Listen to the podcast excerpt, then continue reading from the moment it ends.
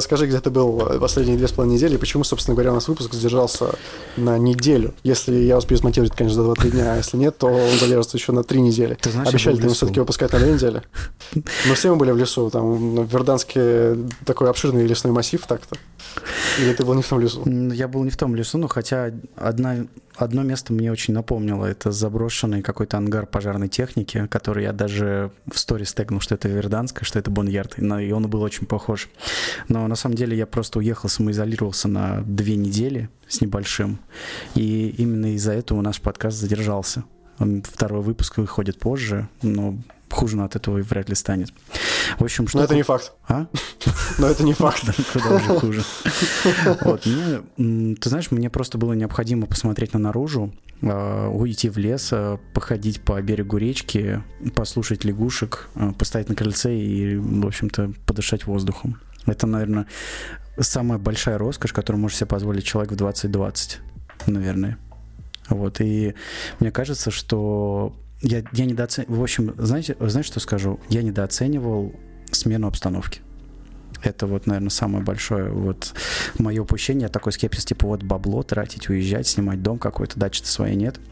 Вот, но там стало интересно, потому что сначала в деревне все, ну, как бы обычная жизнь, просто скотч на пол наклеили, типа, не подходите друг к другу. А потом просто 8 мая приехал подъемный кран, и деревню прям всю дорогу завалил бетонными плитами. И сказали, а есть тульская прописка? Нет, идите нахер, все. Всех развернули, прикинь, там шашлычники стояли в очереди, и никого не пускали. Но у меня там дача, нам насрать, у вас нет прописки. Уезжайте. У них типа ввели блокаду Тульской области от всех, кто не прописан в Тульской области. Да. Ну, и вот. Даже документы на право собственности там тоже дальше они никак не влияют. Если нет прописки, отвали. Вот. И вот так вот они и живут. Но на самом деле они ездят по деревне на мопеде на дыбах, даже если тебе 12. И у них вообще... Это классика, да, всех деревень, у них эти китайские мопеды, которые можно за 20 тысяч рублей купить. И... У нас на мопеде ездят здесь на Заречной улице в центре Москвы, как бы тоже на дыбах. Мне кажется, мы с Полиной каждый день просто охреневаем от этого всего, так что это очень удивительно. Зачем вы едете из Москвы? Да. Но я так скажу, что это круто. Мне единственное, меня расстройство, мне поцарапали машину, но это не важно, потому что карма была и баланс был установлен, потому что в следующий раз, когда вы будете задумываться о том, ставить ли камеру наблюдения на своей даче, поставьте ее. Это тот самый раз, когда она вам пригодится. Либо можно просто не пускать пиздюков к себе на участок. Да. Тоже вариант. Но, впрочем, хватит пиздеть. Пора начинать подкаст. Да, это Cast of Duty, выпуск номер 2. Погнали.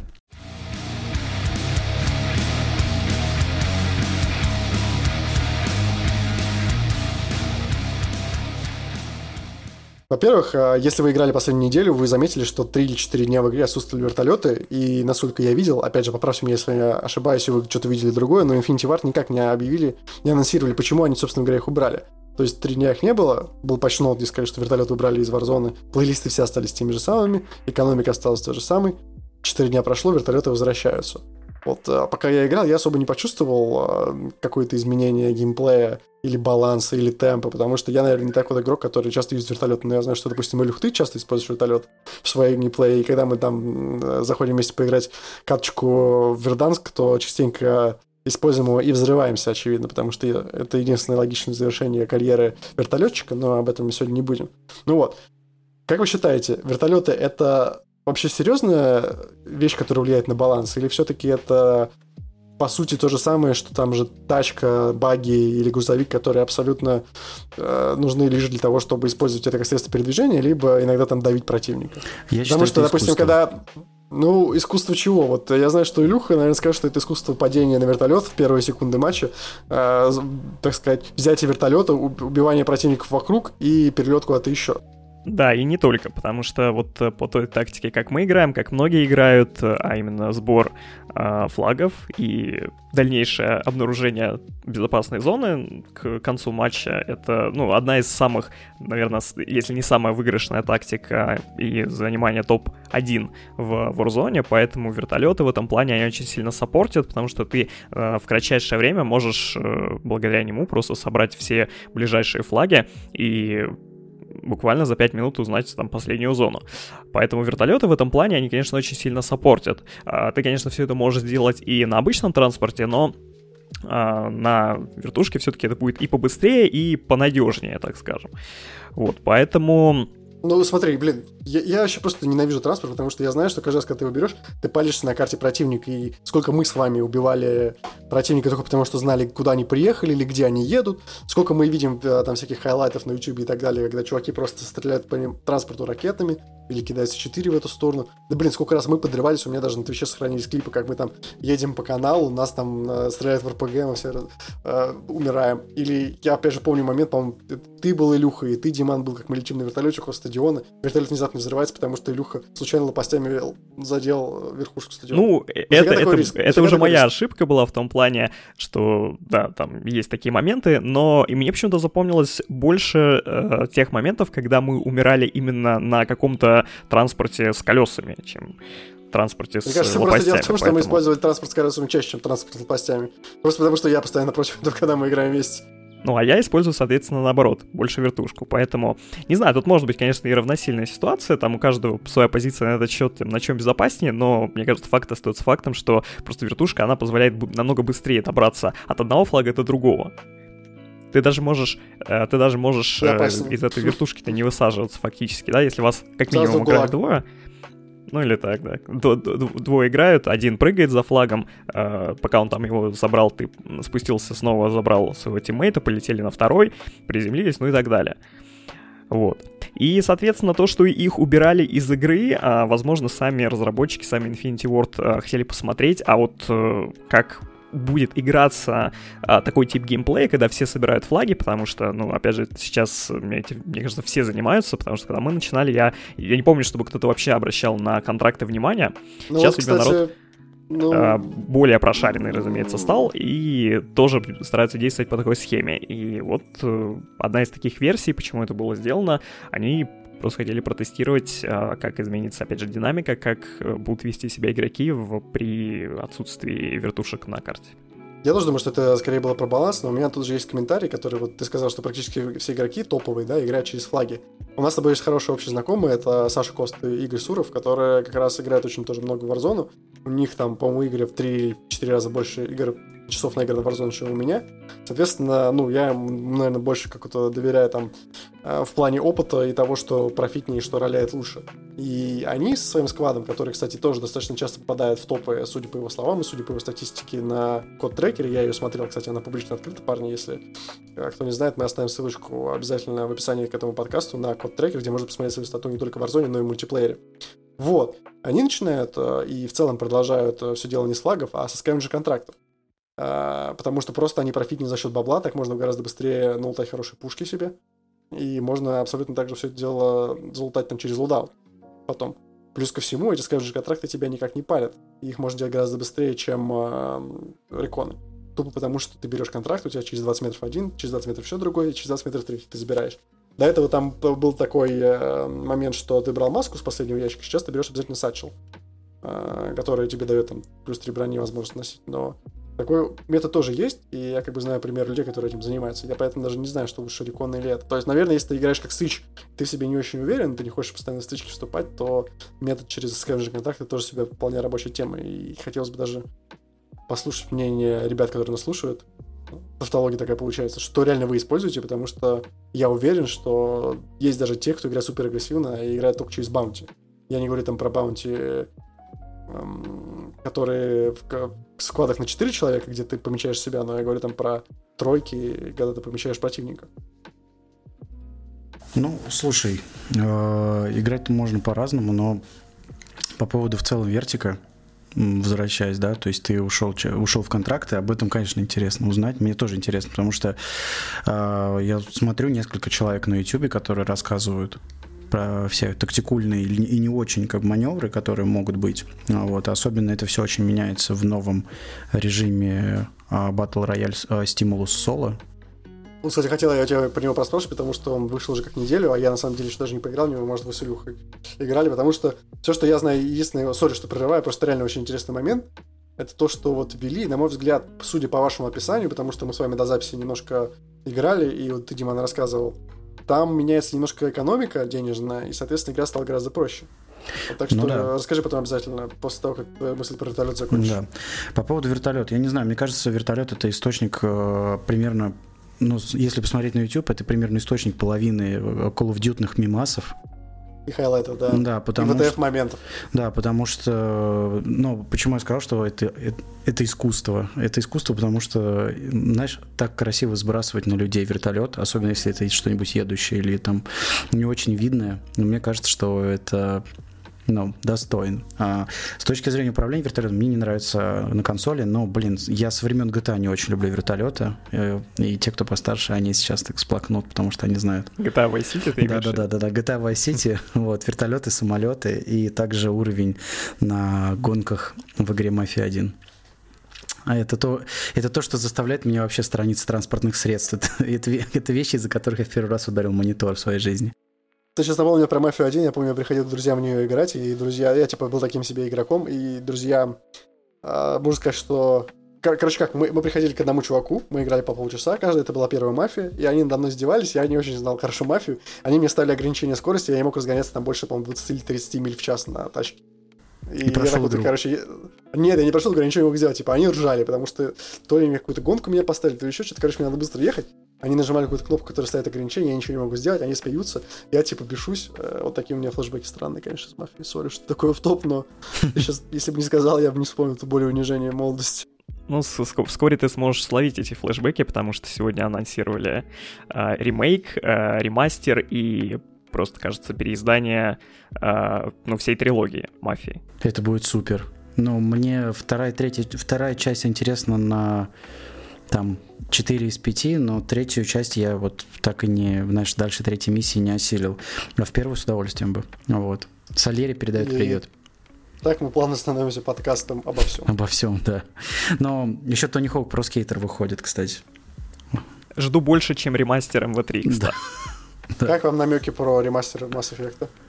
Не знаю. Я как-то вот, я увидел сегодня трейлер Тони Хоука, у меня потеплело в душе, я, знаешь, пошел за своими кедами Сирка AX50 и такой, очень хотелось, но потом я обнаружил уже около 12 седых волос себя на голове, поэтому я понял, что... Из немногих оставшихся. Да, из немногих оставшихся. Если вернуться про транспорт, хорошая тема, и ты знаешь, мысль у меня, которая вот, когда ты даже мне написал еще, неделю у меня были проблемы с интернетом, и я очень мало играл, и прошел сингл, ну, об этом отдельно. Потом играл с ботами, об этом тоже мы расскажем дополнительно. Ты знаешь, я вот задумался о такой вещи, ты знаешь, вот в 2020 году, когда скорость потребления очень высокая, например, вот музыкальные артисты, они вынуждены очень часто экспериментировать, и очень опасно сейчас в 2020 году выпускать альбомы. И, например, ну, такие вот странные ходы, ну, например, резкая смена направления или какое-нибудь странное там написание треков, там заголовков, или там странный стиль, там все что угодно, может, странный артворк. Один из таких ходов был недавно у Bring Me The Horizon, и они выпустили супер странный альбом, который еще очень плохо воспроизводит, по-моему, Amazon Alexa. Название этого альбома сводит ее с ума, потому что очень много слэшей, точек в заголовке и так далее. Но это был такой эксперимент, который надо было, знаешь, типа вкинуть и посмотреть, как среагируют.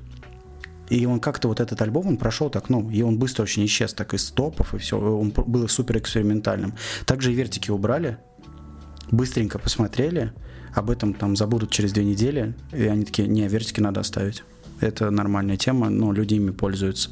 И как бы если там не изменять содержимое лутбоксов, ну вот этих ящиков, лутбоксов, как угодно. Лутбоксов, хоть где-то они есть. Да-да, хоть где-то они есть, да. Если не изменять экономику, то мне кажется, что ну, трогать не надо. Мне кажется, вот не мешай тому, что работает хорошо. Ну, кстати, ты заговорил о боксе, я вспомнил нашу тему прошлого разговора, когда мы обсуждали микротранзакции, и я тогда озвучил идею, что я до сих пор не знаю, на что мне тратить деньги в Call of Duty, да, если я хочу там что-то купить себе. Вот сейчас почти конец сезона, осталось там буквально 15 или 16 дней до конца, когда мы сейчас это записываем, у меня вкачано 93 или 94 уровня Battle Pass'а, и я понимаю, что там заплатив там, 300 или 400 рублей, или сколько стоит Battle Pass, я могу все это дело полутать, и у меня еще будут как бы монеты на следующий сезон. Я вот думаю, а нужно мне это делать или нет, потому что... То есть я понимаю, что это не такие большие деньги, и я не ощущу их потерю, не ощущу, но... Но ты ощутишь ЧСВ? Я ощущу сладкое. То, что мне будет приятно, возможно, вот прилив такой эндорфинов и допамина, когда я буду принимать вот эти все награды, которые будут в него падать, когда я куплю себе Battle Pass. А что дальше? Ну, то есть, типа, граффити там, я не использую граффити вообще. Да, кто в Warzone сейчас использует граффити? Кроме как для того, чтобы попасть там на резку ВТФ моментов.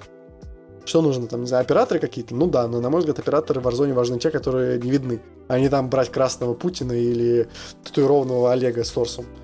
Не Олега, извините, Егора, потому что... Попрошу, Егор татуированный самый аутентичный персонаж Warzone. Для Верданска это идеальный пик, но в то же самое время он настолько виден, ну реально. Гораздо проще взять какого-то кустового паренька, как типа я беру, и тебя не будет видно нигде. Ты даже можешь зайти в дом и не обнаружить меня, потому что я сижу в углу, мой ник не подсвечивается, ничего не подсвечивается. Попробуй пойми, что это я, а не какое-то растение внутри дома. Ну реально, то есть... Ты есть растение, посмотри на себя. Да. Не, ну с моим КДА это точно растение. Я играю как растение, да. Ну, то есть реально, типа дофига. Ну ладно, это я просто так вкинул, потому что до сих пор... Сомневаюсь, я, скорее всего, куплю этот Battle Pass, просто потому что, типа, это будет double value для меня. Я куплю все, что сейчас есть, и плюс у меня будет возможность купить следующий сезон. Но я надеюсь, реально, что они что-то интересное добавят. Кстати, говоря о том, что они добавят, насколько можно понимать и судить, в следующем сезоне, скорее всего, появится следующая карта для Warzone, которая будет базироваться на сетах Урзикстана, потому что в игре сейчас есть основные две локации, если мы говорим про мультиплеер и говорим про кампанию, и не затрагиваем Warzone, да? Который состоит все-таки из этих кусков, то огромное количество в компании карт и огромное количество карт в мультиплеере в Урзикстане. То есть это пустынная местность, какие-то пальмы. Я вот думаю, смогут ли они это все грамотно перенести в Warzone так, чтобы там не было слишком пустынно, учитывая особенности экологии, так скажем, региона, да, который... Ну, как тебе сказать? Ну, мне кажется, во-первых, Урзикстан, мне кажется, очень логичная карта для Warzone. Потому что никому не давали столько газа, сколько им. И в синглплеере есть замечательная миссия, где ты играешь за маленькую, как же ее зовут-то, я уже и забыл, честно говоря. Фару? Да, за Фару. Вот, и... Это из Overwatch'а, да? А? Из Overwatch'а девушка из Египта. Ну да, вот, и когда вы пытаетесь с твоим маленьким братом сбежать, и там маковое поле, когда ты ползешь через эти маки, это, мне кажется, супер красиво, таких вот моментов, синематик, мне кажется, должно быть больше, и мне кажется, в Урзикстане там есть чем заняться, потому что мне карты, которые в мультике есть на базе Урзикстана сделаны, они, вполне интересные. Главное, чтобы там не было Анея Пелос, потому что это карта, которую я больше всего ненавижу. Я до сих пор не понимаю, сколько есть вариаций ее, потому что, по-моему, есть маленькая Аниях, по-моему, так называется, Пелос. Есть большая версия. Есть еще версия для Граундвора. И я каждый раз, когда тут попадаю, я абсолютно посмотрю, какая версия, я ненавижу все из них, потому что это просто пипец. Причем я не понимаю, то есть визуально меня все устраивает. Но на уровне геймдизайна, то, как это все внутри, особенно дворца устроено, сколько там этих коридоров, закоулков, как спавны расположены, как ты должен бежать. Это просто что, тебя это бесит даже больше, чем Пикадилли очень многих игроков? Пикадилли меня бесит при моменте постоянно, это, знаешь, нулевая точка кипения, а с чего все началось. Потому что вот этот Ания Пелос добавили позже. Пикадилли — это вообще пипец. Ну, то есть там такое обилие красок и деталей, что на его фоне рассмотреть солдатика маленького там, на моих 2К разрешений и хай-настройках очень-очень тяжело, серьезно. Может быть, такого нету там на других мониторах, да, там на других ПК, может быть, даже нету на приставках. Я, допустим, просто знаю, что один достаточно популярный Destiny блогер, если так могу выразиться, блогер, надеюсь, он меня простит за такие слова, Стас Аэлрис, он даже выпустил видео про то, как настроить себе все идеально так, чтобы выглядело все хорошо, и ты мог все это различать, и все было четко. Прям, то есть у ПК-версии есть настройки, через NVIDIA, если ты настраиваешь, да, где ты можешь накинуть фильтры, увеличить резкость. Ну, там, да, там очень особенно все. Мне так не понравилось, я попробовал, мне вообще больно, не понравилось. Мне больно смотреть, на самом деле, геймплей Стаса, потому что я когда... Ну, ты привык к своему мылу, я понимаю прекрасно. Нет, какое мыло? Ну, слушай, у меня все отключено, все, что может быть отключено, все эти моушн-блеры, там, все фильм-грейны и все остальное, потому что, мне это типа неинтересно. И плюс у меня... я могу себе выкрутить настройки только Моником. То есть то, что в Монике вот какие тулы есть, я использую их. У нас с тобой одинаковые мониторы, поэтому ты знаешь. Илья, а что... Пока вы не ушли, да, куда-то совсем... Да, а что ты ненавидишь? Что ты ненавидишь? Расскажи нам. Вот мы сегодня вот... Немножко практикуем, да, потому что нас...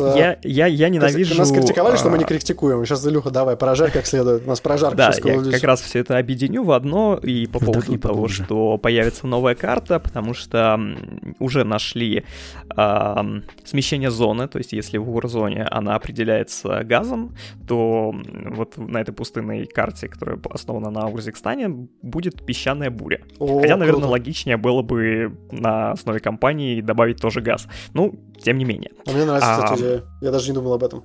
Прикольно. Ну, это реально классно. Согласен. И по поводу того, что я ненавижу. И почему, наверное, новая карта, ну, я надеюсь, по крайней мере, она избавится от того, что я ненавижу, а я говорю сейчас о районе Downtown. В Warzone с этими небоскребами просто отвратительное место, куда я никогда в жизни не хочу падать и никогда в жизни не хочу, чтобы финальная зона, благо она не так много, не так часто смещается туда, но бывает. Илюх, ты постоянно падаешь на госпиталь, и все вот это, все с этим связано, постоянно туда на что ведешь. Оказывается, это не ненавидишь. Ну, госпиталь, понимаешь, он расположен немножко правее, так скажем, вот этого основного... построение всех этих небоскребов, потому что, когда смещается туда зона, это полный рандом. Выигрывает тот, кто просто лучше залутан, у кого есть газмэск, у кого есть шприцы с адреналином, и получается так, что игроки просто находятся на разных уровнях, могут... Мне кажется, может быть вообще весь сервер находиться вот в этом самом высоком небоскребе, и каждый просто находиться там на одном этаже. И кто выиграет, ну, опять же, это полный рандом. Поэтому это одна из таких больших допущений, и ее почему-то совершают многие разработчики, ну, по крайней мере, те батл рояли, в которых я играл, там есть карта, которая вот... и участок на карте, где вот подобная ситуация может происходить. А новая карта с Урзикстаном, который у нас, по идее, весь одноуровневый пустынный, я очень надеюсь, что она эту ситуацию исправит, и там небоскребов не будет вообще, и как самого понимания, как района вот этого Даунтаун. Тебе не кажется, что это немножко... геймплей усугубит в том плане, что будет все однообразно во всех районах? То есть, когда мы сейчас летим в Верданск, мы понимаем, что мы можем высадиться на условном там Хиллс, где есть несколько домиков, да, двухэтажных. Мы можем высадиться на Military Base, где несколько бункеров, а остальное все еще пустынь. На аэродром как бы то же самое примерно. Там Даунтаун, понятное дело, ты можешь высадиться на крышу, на второй этаж, на третий, четвертый, и вообще там не встретить противника, хотя у вас там может быть 10 складов на 1 квадратный там километр, да. Я бы не сказал, что это усугубит геймплей, это нивелирует его разнообразность, но, тем не менее, это его оптимизирует больше. То есть, опять же, у нас пропадет такой эффект рандома. И мне кажется, это вполне неплохо. А что плохого в рандоме в королевской битве? Если королевская битва вообще в целом на нем основана. То есть ты падаешь, по идее, по маршруту, который рандомен. Ты падаешь в зону, которая абсолютно рандомна. У тебя дроп, контракты и все-все-все, что есть на карте, за исключением пермоментного расположения зданий, оно рандомно. Я понимаю, к чему ты ведешь, но, тем не менее, все-таки... Как бы то ни было, это отчасти соревновательная игра. Илюх, при всем уважении к тебе, как киберспортсмену, выигравшему первенство видео в Cyberspace в 2017 году, да, как бы киберспортивная дисциплина Call of Duty, да, при определенных условиях. Давай вспомним, что такое киберспорт. Киберспорт — это, по сути, экосистема внутри игры, которая полностью подчиняется игроку с наименьшим элементом рандома. Warzone не может считаться киберспортивной. Но я не говорил о киберспортивности. Когда я говорил соревновательное, я не имел в виду киберспорт. Но я говорю киберспорт, просто о том, что... Сейчас киберспорт — это соревнование внутри игры. Вот что такое перевод киберспорт. Ну, тут тоже есть определенное соревнование в виде занимания топ-1. То есть, нет, я все-таки не имел в виду что-то такое более серьезное а-ля киберспорт. Я просто имею в виду, что было бы очень неплохо, если бы разработчики всячески старались оптимизировать игру таким образом, чтобы у всех, ну, все находились в более-менее равных условиях. Вот даже если возвратиться к нашей первой теме по поводу контрактов и кто как играет. Вы как раз говорили о том, что кто-то может собирать скейвенджеры, кто-то может поднимать там флаги, кто-то может вообще от баунти играть. И здесь, мне кажется, Infinity Ward очень неплохо реализовали систему в зависимости от типа игры. конкретного человека, потому что каждый может действительно найти для себя что-то свое и получить от этого определенные преимущества. Но какого-то сильного дисбаланса от этого не будет. Да, мы можем в первые минуты игры налутать очень много денег и взять себе, вызвать себе лоудроп благодаря скевенджерам, но при этом мы не будем видеть зону. А кто-то может увидеть зону и полететь уже туда лутаться, но при этом они будут не так сильно налутаны. А представьте, что было бы, если бы Акимбы, которые сейчас понерфили, выпадали в самом начале игры из ящиков. О каком дисбалансе можно было бы тогда говорить? Ну, ты знаешь, как бы снэкшот такая вещь уже. Но уже понерфленная вещь. Да, уже понерфленная вещь, но здорово, что понерфили. Мне кажется, ну, знаешь, ее слишком много на YouTube просто показали, и поэтому... Слишком много, да. Ее слишком много на YouTube, ее слишком много потом уже у людей она появилась, особенно у тех, кому она, ну, как бы не по скиллу, скажем так. Во многих киберспортивных дисциплинах, в том числе в Counter-Strike и Доте, бытует такое очень распространенное мнение, что разработчик, то есть Valve в случае с Counter-Strike и с Дотой, нерфит вещи или героев, там, да, которые очень популярны в киберспорте, но не очень там как-то важны в пабликах, да, и все мы понимаем, что, опять же, киберспорт — это, там, не знаю, 1% от общего количества игроков, то есть люди, которые занимаются Дотой там или КС профессионально. Так, мне кажется, и вот ты правильно сказал, что это очень начало много появляться, просто из-за того, что это имбаланс. То есть такой типа порочный круг. Это имбалансно, поэтому все с этим играют, поэтому какие-то моменты происходят, поэтому это появляется на Ютубе. Это замечают разработчики, это нерфит. Если бы это не появлялось на Ютубе, это интересно, нерфили они бы это. С другой стороны, сложно предполагать, тогда, чтобы что-то не появлялось в интернете. Да, согласен. Я и Дима, мы пришли из Destiny, и мы с Димой долгое время играли в Destiny вместе на консоли, а потом я ушел на ПК, играл в Destiny на ПК.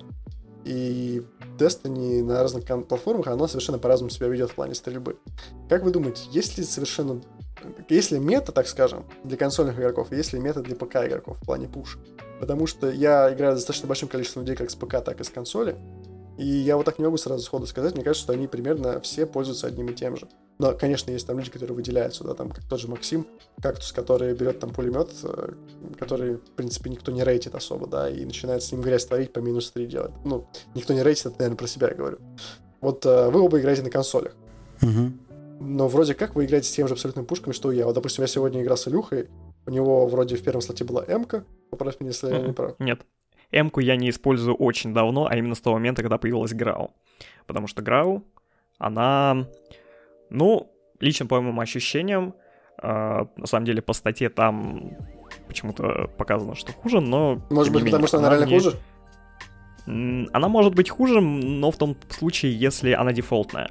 Вот когда ты навешиваешь определенные модули для нее, она по ощущениям, ну, намного интереснее и лучше становится, чем M4A1, особенно в Warzone, потому что она достаточно дальнобойнее, но благодаря своим модулям. Тоже цевьё от М16, которое ты устанавливаешь на М4А1. Что? Гренадир, который.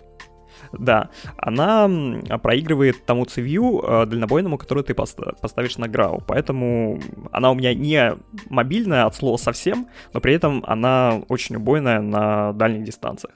Вот, поэтому я в этом плане немножко отличаюсь от всех остальных игроков, которые действительно используют эту самую мету, которым является М4 с релиза. И как бы ее ни нерфили, все равно она до сих пор остается этой. Но мне Grau больше нравится самому. Ну, может быть, на консоли смотрите, видимо, Grau, пока играется М4. Потом дальше у нас, если мы поговорим про снайперские винтовки, есть очевидный лидер, это HDR. Ну, то есть все, кого я более-менее слышал из экспертного мнения, там, да, с YouTube, с Twitch, в один голос говорят, что HDR лучше, потому что у него пули летят быстрее, то есть, быстрее пули летят, я думаю, тут не надо объяснять, для чего это надо. И она, в принципе, дальнобойнее, не нужно делать сильную поправку на дистанцию. Потому что я вот сегодня поднял пушку Илюхи, как оказалось, да, и у него там тоже был HDR, тоже он играет на консоли. А Акимба, ну, думаю, тут без каких-либо вопросов, до того, как это все было понерфлено, тоже, думаю, все играли с Акимба. Получается, Grau, давайте это скажем прямо, там она чуть отличается от М4.1. Но когда я говорю про разность меты на разных платформах, в случае с Destiny там было не просто там, я не знаю, револьвер с одним обвесом, револьвер с другим обвесом. В случае с консолью и с ПК на Destiny там были совершенно разные пушки, совершенно разные архетипы. Но тут же получается у нас то же самое, что и с Destiny. То есть, если ты играешь с контроллера, то у тебя идет доводка. Я сегодня отлично видел это все сам, когда играл с Димой в ганфайте, когда я умирал. А Дима потом просто скидывал пушку, и у него сама пушка доводилась прямо на голову противника или там на грудь противника. Это не пушка доводилась, это на скафе есть кнопка, просто не знаешь. Включи читы. Да, кнопка включи читы, да. Первый чит на консоли. Ну, причем слушай, на уровне железа. Я тебе так скажу, у меня самый большой дискомфорт вот по ощущениям, да, который мне вот вообще игра доставляет, это горизонтальный рекойл, да, который невозможно практически контролировать. И вот, не знаю, мне кажется, мышка как-то к этим вещам больше приспособлена, из-за этого это влияет на атачменты, которые ты вешаешь на ствол. В остальном, не знаю, мне скажем так, стик чуть вниз опустить не проблема.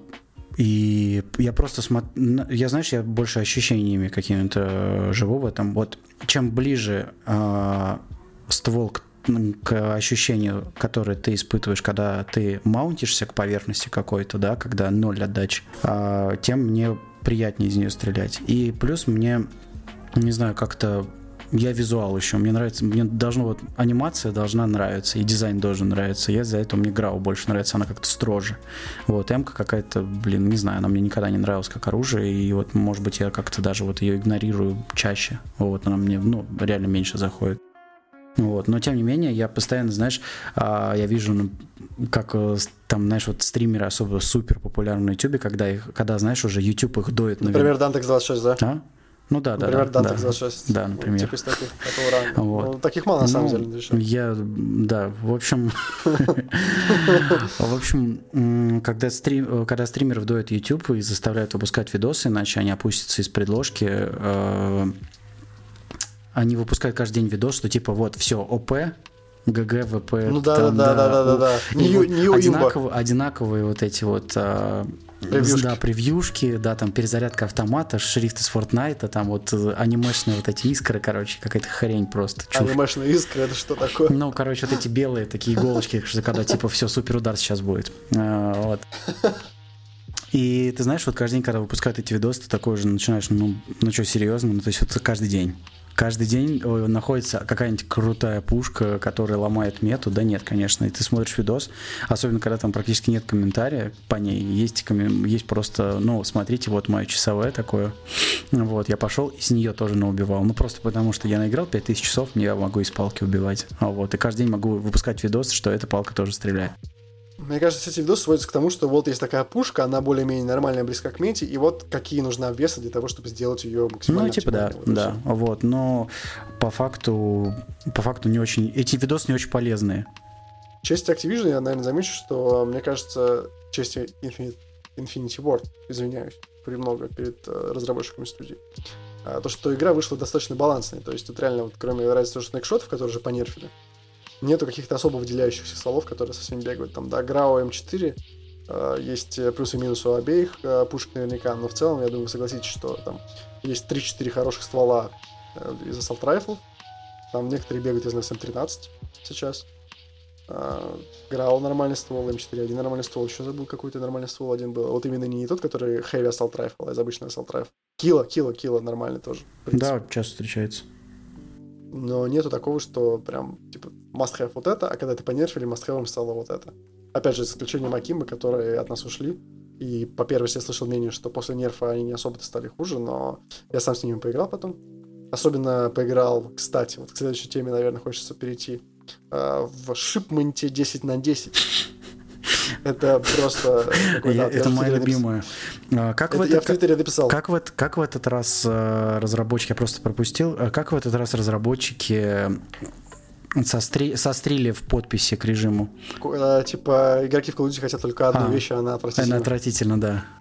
Да, и я уже в Твиттере пошутил, что если существует цифровой ад, я только что оттуда, потому что то, что там происходит, особенно, допустим, на режимах там не условно Deathmatch, и не на каком-то там... наверное, кроме дезматча, да, больше ничего такого нету, который быстро заканчивается, да. Какой-нибудь хардпоинт. Я вам представляю, что такое хардпоинт на шипменте, да, то есть когда точка, которую нужно захватывать, она там занимает четверть карты. Ну да. И спавны настолько хаотичны, что ты ресаешься, не успеваешь пушку поменять. Допустим, если ты играешь с Акимбо, я играл там с Акимбо в формации щит и Акимбо, по-моему, или что-то другое. Ну, в общем, у меня появлялась пушка, я появлялась пушка, которую нужно было убрать, их достать вторую. Я не успел достать вторую, меня просто убивали сразу. Или я появлялся, передо мной в метре резается чувак из вражеской команды.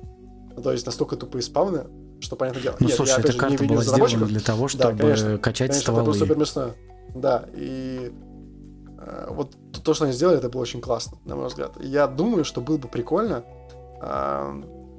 Немножко такая вообще вроде бы другая тема, но в то же самое время я вспоминаю ТТК, там, который есть в обычной Call of Duty, сделать хотя бы в виде уикенд плейлиста Warzone, в которой нету брони, или Warzone, в которой есть ХП, как, знаете, в хардкоре, то есть 40 ХП там, да, по-моему. То есть сейчас... Реалистик Warzone. Да. Когда может ты быть, даже ночной Warzone, высаживаешься на поле боя, и у тебя ноу-хад, ну, больше ничего нет, и все. Ничего нет. Ты даже, ну, ты максимум, ты, наверное, можешь знать, где твои тиммейты находятся, да, то есть как-то подсвечиваются. Но ты не знаешь, сколько у тебя ХП, ничего ты не знаешь, сколько у тебя там патронов. Ничего не подсвечено, на полу ничего не валяется. Я думаю, что это не за горами. Ты знаешь, это самое несложное, что можно сделать, с учетом того, что уже все под это есть. Просто вопрос в том, что, ну, насколько это вообще будет интересно. И без ГУЛАГа еще, к тому же. То есть, типа, вообще полный реализм. То есть, реально 40 хп. Вот сейчас, когда мы играем, у нас с вами при полном запасе хп, 200. То есть 100, и при полном... 250. 3 пластины по 50, да. 250 хп. А вы представьте, если будет 40. Типа, это же, по сути, один выстрел из М4А1 в ТОВС. Вопрос твоей хорошей реакции просто, и все. Или вопрос того, насколько ты можешь хорошо кемпить. И это может очень сильно убить фан, поэтому я думаю, ну, есть команды бета-тестеров, которые все это проверяли, и, может быть, это не заходит. Подумал. Если долго очень не выкатывали, значит, не очень прикольно получилось. Потому что при той динамике, которая сейчас есть, у тебя... Ну, то есть мы сейчас как делаем? Мы там сидим, быстро лутаемся, быстро куда-то бежим, мы постоянно где-то в действии. Мы не комперим. То есть комперим мы там в случае каком? Когда мы знаем, где финальная зона, мы прилетаем на какой-нибудь там Atlas Суперстор, садимся на крышу и начинаем там с 4 сторон распиливать противника, которые бегут к нам. Окей. А тут тебе просто будет хронически страшно, и понимаешь, это очень сильно изменит игру. Да, но в то же время тебя постоянно газ в спине подгоняет, тебя подгоняет таймер там на баунти, таймеры там на еще что-то. Ну, в общем, такое, не знаю. Может быть, это и хорошая идея, может быть, и совершенно будет отвратительно. Я бы поиграл. Да, наверняка это будет отвратительно. И наверняка ты прав абсолютно, что говоришь, что это уже тестили как-то, но хочется попробовать просто по фану. Да. Если до сих пор не добавили, то существует определенная внутренняя причина, и, скорее всего, которая связана именно с, ну, маркетингом, если это так можно назвать. Потому что Warzone, она же у нас бесплатная, и играют в нее абсолютно разные категории людей, а не только хардкорщики, как в Call of Duty. Вот, поэтому, да, она определенно была бы классная, атмосферная, особенно, опять же, ночью, где у всех очки ночного видения, и все стреляют с трассерными пулями. Это... было бы прям очень круто, но динамика там бы была бы совершенно другая. Она бы, наверное, вот была похожа на PUBG, где реально бы все кемперили и все играли максимально осторожно, потому что PUBG сам по себе, он, ну, довольно хардкорный в этом плане. Ну, PUBG тогда, понимаешь, он по динамике немножко другой. То есть я, опять же, играл очень мало в PUBG, но я знаю, что там карты гораздо больше. Там можно... То есть ты меньше встречаешь противника. Здесь у нас карта не очень-то и большая, да? У нас сколько карт? Там 3 на 3 километра, наверное? Ну, я скорее не столько от карты, сколько от того же ТТК. То есть там действительно нужно значительно меньше выстрелить в противника, чтобы убить его. Вот. И если мы говорим о том, что в реализме не будет там брони и будет 40 хп на всех, то... А вот у нас пуля работает немножко по другим критериям, да, она у нее не снижается урон, только пробивная там способность, ну и она, соответственно, ее баллистика, то можно выстрелить там с какого-нибудь пистолета в другой конец карты и положить кого-нибудь. Если ты увидишь кого-то при этом, ты должен даже увидеть. Нет, ну само собой, конечно. Но, возможно, в таком бы случае перестали иметь смысл снайперские винтовки. Можно было просто бы взять что-то более мобильнее, по типу той же Grau, да, но есть на нее все модули, которые повышают ее дальнобойность, ну, чтобы баллистика пули не так сильно ощущалась, и все. Вот у нас... Да, но это другая мета была бы совершенно, конечно. Скорострельная, снайперская. У нас только фана ради, и 1 апреля уже мы пропустили. И... Уже были такие прецеденты, когда очень мало здоровья, и любое оружие, блин, убивает очень быстро. Это было в другой игре, но мы не будем об этом. Говоря о том, что мы пропустили 1 апреля, тут на самом деле еще такая тема возникает, да? На дворе 13 мая, когда мы записываем этот подкаст. 13 мая обычно уже к этому времени есть какая-то информация про новую Call of Duty. Факт. Что мы имеем сейчас? Переиздание Тони Хоука. Ну все, тогда закрываем подкаст, ребята. Называем нового подкаста. Все, отжимай рэк, пошли. Да. У Activision новые планы. Теперь они хотят развивать франшизу Тони Хоук. Ну вот, к слову, про то, что Activision как-то поменяет свою маркетинговую стратегию. Сегодня видел такой комментарий. Сегодня видел новость на DTF, вернее, да, про отчет перед инвесторами Sony, в котором Sony спросили, а почему вы до сих пор не поделились никакой информацией про PS5?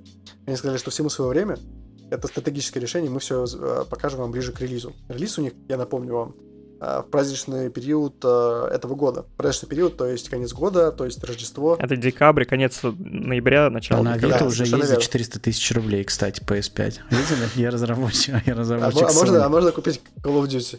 Разработчик Activision. Ну вот. И мы помним прекрасно, да, что Call of Duty выходит даже раньше, чем PS5. Естественно, сравнивать там маркетинг AAA игры от Activision и маркетинг новой приставки целого поколения от Sony, это вообще совершенно неверно.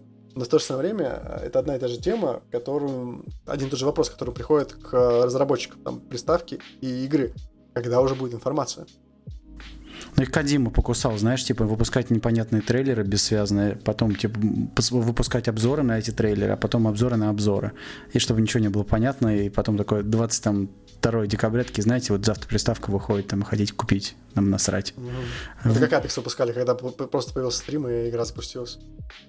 Но я думаю, что Call of Duty нужен гораздо более обширный маркетинг, учитывая, что они как не привыкли. Вот, кстати, очень жаль, что в последние года Activision и, в принципе, разработчики нас не радуют тизерами, которые появляются значительно раньше до официального анонса и всегда какие-то интересные. То есть, если вспомнить там, например, тот же Black Ops 3, как его тизерили, как появлялись на картах мультиплеерных в Black Ops 2 специальные там, ну, как они, QR-коды для Snapchat, как они называются. Правильно, я не знаю, пусть будет так.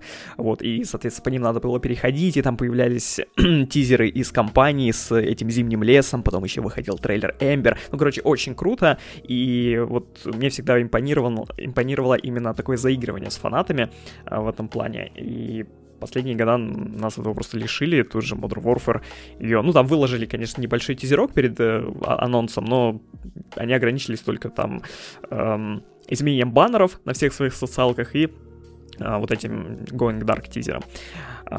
Поэтому, да, стратегию они, конечно, в этом плане поменяли. И по поводу того, что вот, Никита сказал, что PlayStation 5 выходит под конец года, и то, что Activision пока что никак не разродились на какие-то анонсы.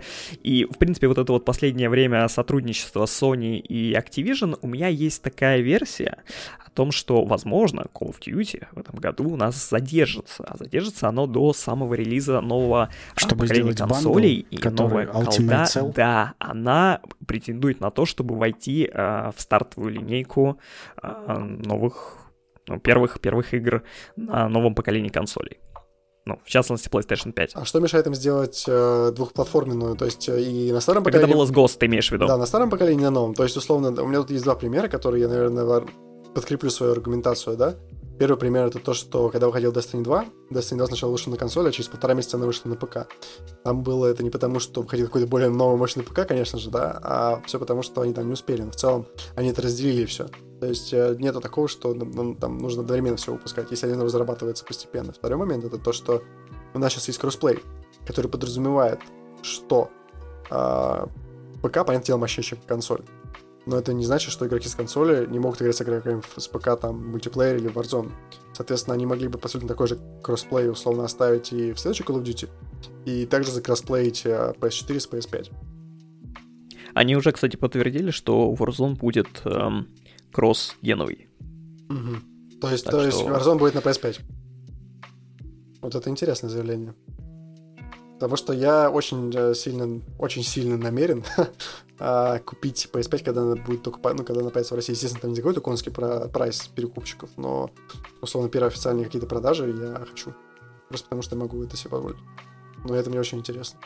Я борюсь с большим желанием купить, потому что я не очень люблю first-gen вещи покупать. ну вот эти, точнее, первую партию, знаешь, когда выходит новая вещь, uh-huh. обычно с айфонами всегда так происходит, какая-нибудь жопа, вот, продакшн какой-то косяк.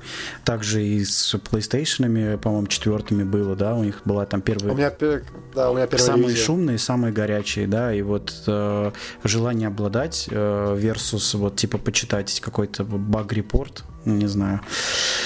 Ну... Я надеюсь, что они научились на своих ошибках, и к моменту, когда все зарегистрировано, будет минимально. Нет, да, конечно, никто не учится на своих ошибках, продолжает делать говно, как бы, да. Возвращаясь к тому, что продолжать делать говно, когда мы увидим новую Call of Duty?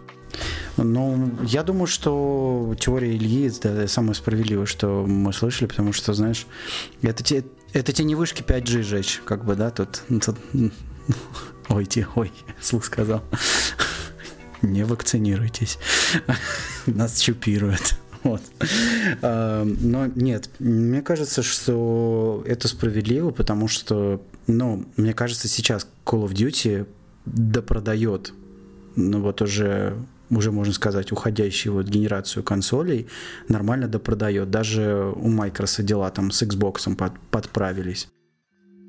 Да, сегодня я впервые видел, кстати, человека, который играл персонаж в ганфайте, он играл с Xbox. Я до этого никогда не видел Xbox. Я видел только на Xbox не видел. PS4, да? Нет, ну, я вижу на Xbox, но, ты знаешь, с учетом моего опыта и твоего опыта делания митапов, статистика, ну, в принципе, баланс людей, которые приходят на эти мероприятия, да, он, в принципе, отражает количество и баланс консолей, и интерес к ним в стране. То есть Xbox нисколько, примерно, да, там один человек на 20.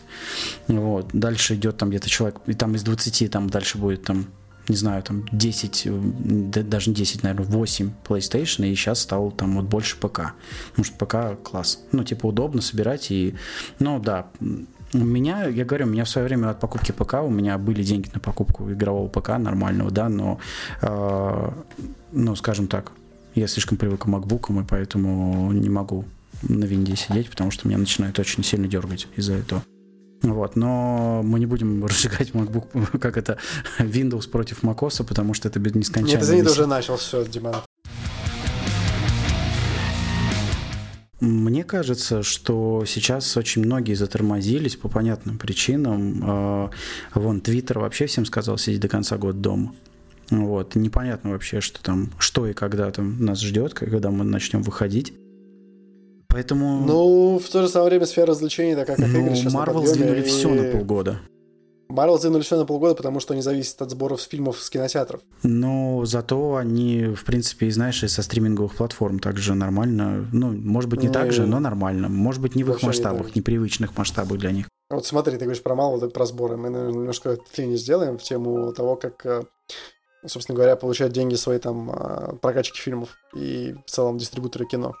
50% обычно уходит дистрибуторам. Ну, то есть правообладателям, я имею в виду. И если мы приходим, допустим, в кино на новый фильм Marvel, обычно мы за билет сколько платим? Ну, рублей минимум 300-400, наверное, это на утренний сеанс, а так в целом на 500. Ну, да, если таймакс, то и 700 можно заплатить. Да, вот мы каждый, типа, платим, ну, условно, по 500 рублей, соответственно, 250 рублей отходит прокатчику. И если мы, допустим, хотим посмотреть этот Marvel потом в iTunes, мы там сколько его арендуем? Ну, за 199 рублей максимум, наверное, при этом мы можем посмотреть его в iTunes несколько раз, и еще не только в одного, так сказать, но еще и собрать семью вокруг великого кино от великих людей из Голливуда. То есть, сколько они там получают с этого всего, там, с 199. Даже представим, что это 50%, 99 рублей. Но, опять же, мы сейчас меряем только российскими рублями и российскими ценами. Если мы говорим о кино в США, билет в кино в США стоит $20 один. Нормальный кинотеатр, нормальный фильм, $20. Это минимум. Там, я думаю, хочу тебе напомнить, там 20-25. Что в развитых странах Spotify стоит €10 в месяц. Мы платим 160 рублей за iTunes, и все там типа и то, там жмутся и орут. 169 рублей, да. Ну, слушай, тогда можно вспомнить региональные цены на Call of Duty на ПК, там 2000 рублей против 4000 рублей. Если переводишь $60... Тем не менее, мне кажется, еще, знаешь, вот все эти релизы, все это сдвигается, потому что, ну, люди сейчас, это не та сфера, на которую стали меньше тратить, но... Мне кажется, это сфера, которую стали больше тратить. Да. Но за счет этого, мне кажется, что сейчас, ну, скажем так, из-за своей кор-аудитории не хочется ее спустить в унитаз ради тех, кто сел за приставку только потому, что ему делать нехрен. Вот, это еще одна причина. Может быть, Илья меня поддержит. Что ж, ну, это определенно так, то есть это просто логично в связи с тем, что все люди сейчас просто сидят дома, и всем нужно как-то убивать время, а лучше всего убивать время за сериалами, играми. Лучше всего убивать время, убивая челиков в Верданске. Никто не поспорит с этим, я думаю. Абсолютно, абсолютно. Вот, поэтому, конечно же, сейчас стриминговые сервисы, они набрали свой пик, наверное, который только может быть, и, возможно, многие просто будут продавать на те же Netflix свои картины, которые не успели в связи с коронавирусом. Да. Ну, да, вот да, этот фильм «Спутник», нашумевший, который в России сняли, Бондарчук снял. Они сразу выложили его, по-моему, в Иви, и, кстати, он достаточно неплохой. Хотя вот Warner Brothers, например, они хотят до сих пор выпустить «Довод», новый фильм. Нолана, да. Нолана, да.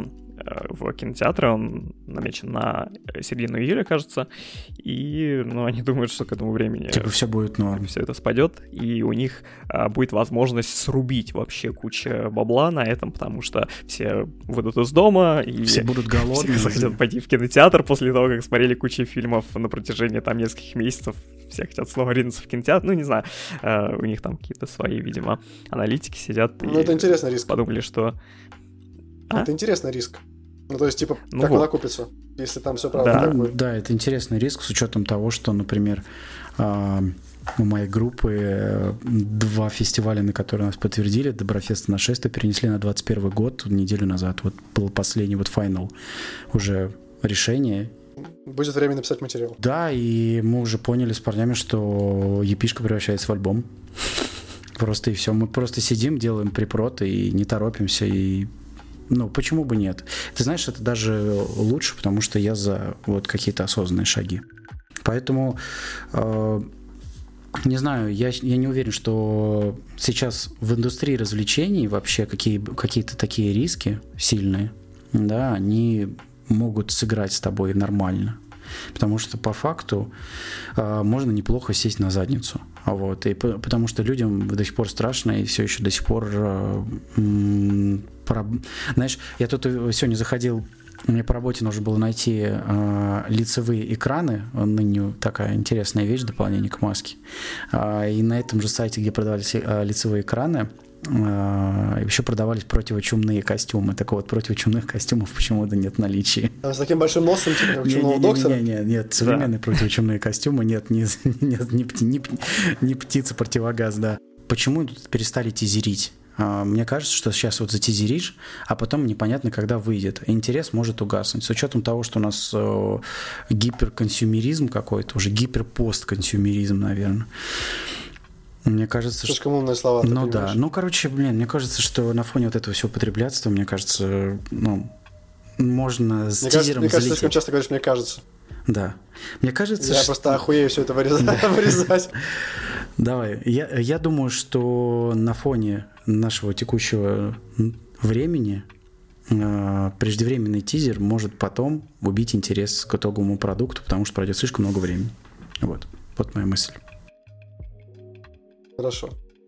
Но я надеюсь, что новый Call of Duty, во-первых, принесет что-то новое в игру, в серию, и не будет такой же, как Ghosts, который убьет ее, потому что каждое мое опасение, как фаната Call of Duty, это то, что выходит какая-то игра, которая полностью отобьет у меня желание возвращаться сюда на несколько игр в серии следующих. Потому что, я уже говорил, Ghosts — это самое отвратительное, что есть. Я недавно открыл свою библиотеку Steam, и я видел, что у меня он там есть. У меня, естественно, с момента, когда она появилась, прошло куча времени, у меня появился новый современный компьютер. Я вот думаю, я сейчас скачаю, поставлю максимальные настройки, она мне также будет лагать, как тогда на ноутбуке старом или нет. Просто потому что это тупо не оптимизировано. Вьетнам, если выйдет Вьетнам, это будет то же самое, что Black Ops 1, получается. Ну, у нас же ходят слухи о том, что это фактически и будет что-то в духе Black Ops 1. Некое ответвление, некая даже альтернативная реальность. Ну, короче, как говорит Шрайер, это будет называться не Black Ops, но при этом действия будут происходить в той же вселенной, что и Black Ops. А Gaming Revolution говорит, что якобы нет, это будет немножко другая вселенная, не другое ответвление. И вообще, если вспомнить Black Ops 4, то там Мейсон, ну, оказывается, что Мейсон все это время находился в дурке, и все, что у нас там происходит во второй половине Black Ops первого, в Black Ops 2, это вообще его какие-то бредовые мысли. Ну, в общем, я не знаю, получается на самом деле, как будто над этим всем поработал Джейсон Бланделл, что он просто взял и вновь переписал сюжет, как он это любит делать с зомбями. Поэтому ждать можно вообще всего что угодно, особенно если вспомнить, опять же, ту же статью Шрайера про разработку Call of Duty 2020, что с ней произошло, какие там были перестановки, и как вот что, точнее, получится из этого производственного ада, ну, мы узнаем, в принципе, уже совсем скоро. То есть середина мая, как минимум, до конца месяца, я думаю, что-то должно появиться. Нужен ли Call of Duty киберспорт в России? Вопрос человека, который работает в индустрии, и у меня есть свои мысли насчет, но мне всегда хочется послушать ваши. Илья? И можем вкинуть эту тему как предложение для зрителей, пусть они сами... Ну, вообще, мы уже это обсуждаем, поэтому, зрители, вы сейчас это слышите, пожалуйста, напишите свое мнение, но я хочу сперва услышать мнение Ильи и Димы, потом выдвину свое, потому что такая тема, на самом деле, очень острая. У нас в России... Россия вообще отделена от CVL, то есть Call of Duty World League. Это же так называется, да? Mm-hmm. Соответственно, мы не можем принимать участие как граждане России в киберспорте, который происходит. Понятное дело, что он происходит сейчас, по-моему, там на консолях. И там мультиплеер. Там, по-моему, Search and Destroy. И еще какие-то режимы. Но если мы говорим о том, готовы ли комьюнити в России к тому, чтобы здесь появились какие-то хотя бы профессиональные команды. Мы сейчас не говорим про уровень зарплат, клубов, медики и так далее, а просто хорошо собранного стака, которые могут тренироваться постоянно вместе, играть вместе, занимать какие-то, возможно, призовые места, ответственно подходить к тому, что они делают. Мы сейчас, опять же, не говорим даже, наверное, про платформу там. Ну, ты знаешь, вообще любая игра, про которую говорят, что вот насколько она киберспортивна, первая позиция — зрелищность. Если зрелищность у Call of Duty, несомненно, есть, ее интересно очень смотреть, ее супер интересно смотреть. Когда смотришь, ну, очень многие игры, я не буду там никого обижать, но реально устаешь. А вот Call of Duty ты вот сидишь, даже на YouTube, вот я сидел там, знаешь, на даче, ну вот был интернет не поиграть, и я вот сидел, смотрел, типа, и мне было супер интересно, потому что... Сублимация поглощения. Ну да, то есть уровень сублимации, твой уровень какой-то вовлеченности, он достаточно высокий. Смотреть интересно. От нее не устают глаза, за нее как-то болеешь, и даже смотришь, когда там какие-то потные моменты, видишь, что не зря у этих людей достаточно много просмотров, они там шкалят за миллионы, потому что там у соседних игр там десятки или там едва ли сотни тысяч, и видно, что эта игра, она как бы нравится.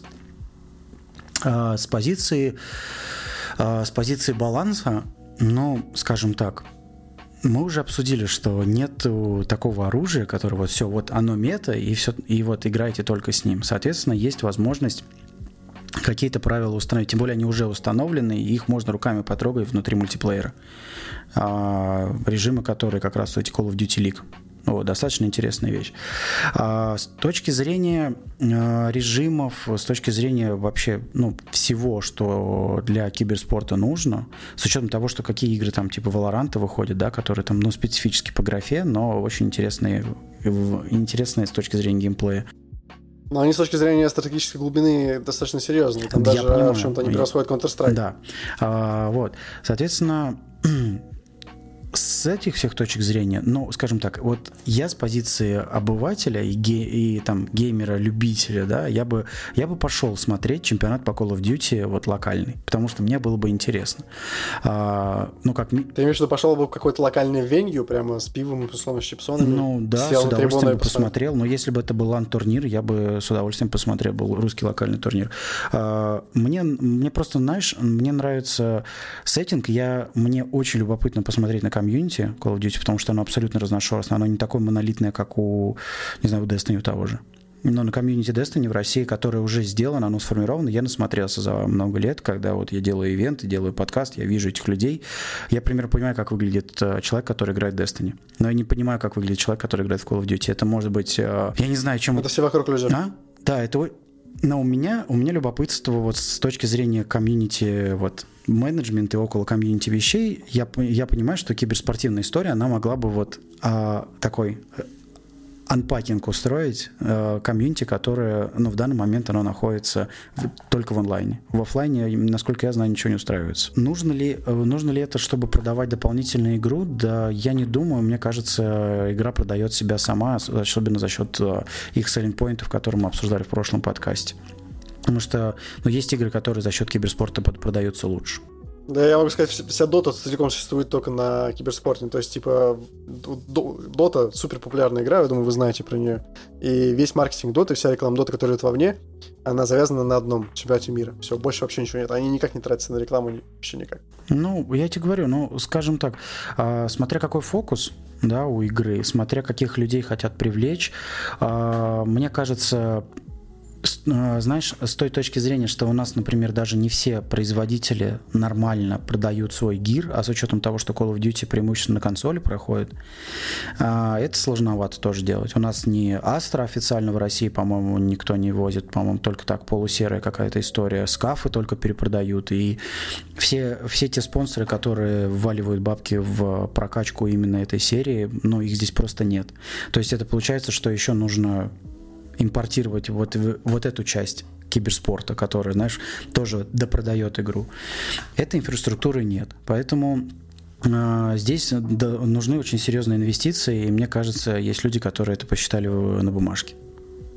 А вот, поэтому этого пока что здесь нет. В общем-то, я согласен с Димой по поводу того, что в последний год, да вообще во все годы, там, разве что, когда Call of Duty 4 выходила, у нас были достаточно, проходили очень много различных игр, ну, понятно, все это на энтузиазме, но, тем не менее, там, промод, люди собирались, и ланы играли, и в онлайне, и призовые были, ну, своими силами, но тем не менее все это было. И потом, впоследствии, хотя бы, опять же, из-за того, что официально ничего подобного предложено не было, да и, в принципе, отношение к игре поменялось, интерес угас. По поводу киберспорта речи вообще быть не могло. Ну и, соответственно, та ситуация, в которой мы оказались в данном аспекте, она не предусматривает такое резкое повышение интереса и формирование киберспорта по данной дисциплине. Ну, оно просто невозможно.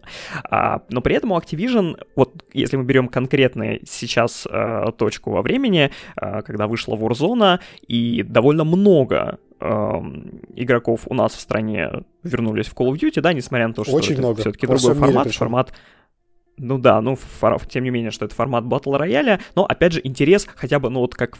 к франшизе и отношения, да, к тому, что Call of Duty, ну, она до сих пор может удивить, и в нее можно играть и приятно проводить время.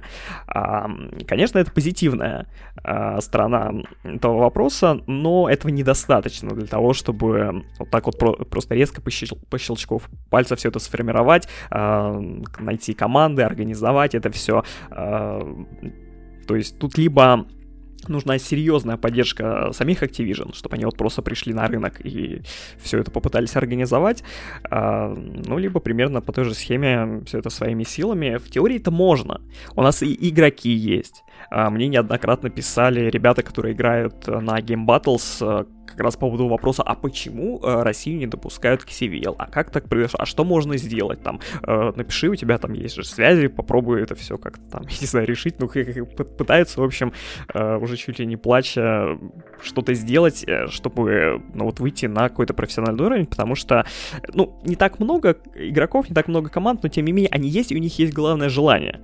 Даже вот недавно проходил такой фановый турнирчик, организованный там одним моим знакомым, который, ну, опять же, даже нанимал комментаторов, по-моему, с Радуги, они какие-то турниры по Радуге комментируют, если я ничего не ошибаюсь, то есть, ну, что-то да попытались и из этого сформировать. Ну, опять же, как сказал Дима, Call of Duty в этом плане, она абсолютно подходит. Многие, на самом деле, считают, что Call of Duty — это не киберспортивная дисциплина, а слово совсем, потому что это консольная игра, киберспорт на консолях, боже упаси. Но, тем не менее... Как показывает практика, тот же CVL, MLG раньше, ESL, они собирают огромное огромной аудитории вот говоришь, и на Западе. Ты еще говоришь, сори, что прерываю, просто киберспорт на консолях, некоторые пизаны так говорят, да? В то же самое время все файтинги, они традиционно на консолях, и причем даже на игровых автоматах. А файтинги это вообще... Да, но это файтинги. Просто у людей есть определенный стереотип по поводу того, для чего нужен геймпад. И вот у многих геймпад никак не ассоциируется с шутером. В то же самое время геймпад FIFA. Только геймпад. Ну, вот. Поэтому, конечно, хотелось бы. Конечно, киберспорт... он бы, ну, никак не сделал хуже, если бы пришел к нам в страну. От этого бы только все выиграли. А у меня, на самом деле, одно мнение на этот счет, что любой киберспорт, который поднимается в комьюнити, в котором ничего нету, должен сходить от разработчика либо издателя, да?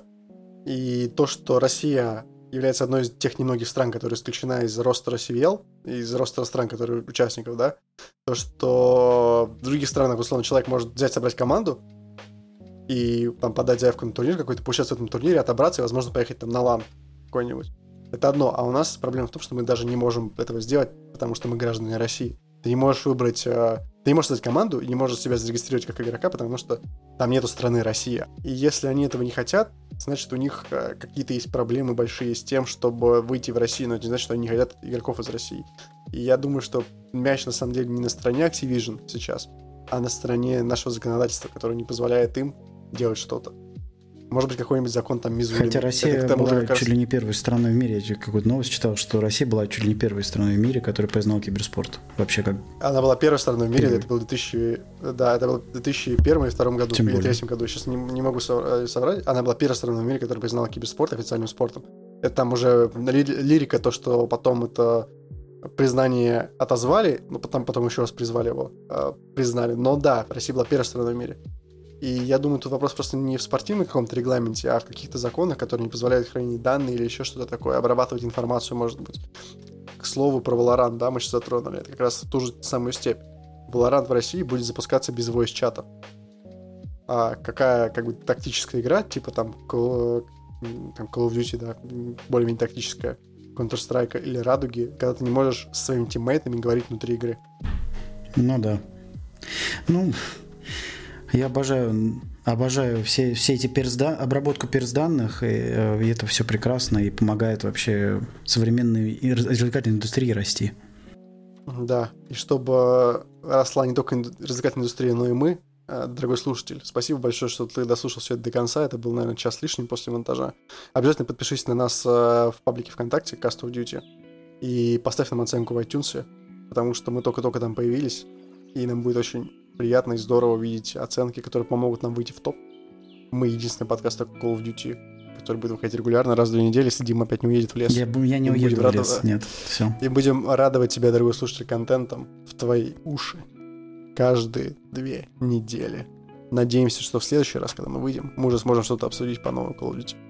А пока прощаемся и всем большое спасибо. Да, пока. До свидания.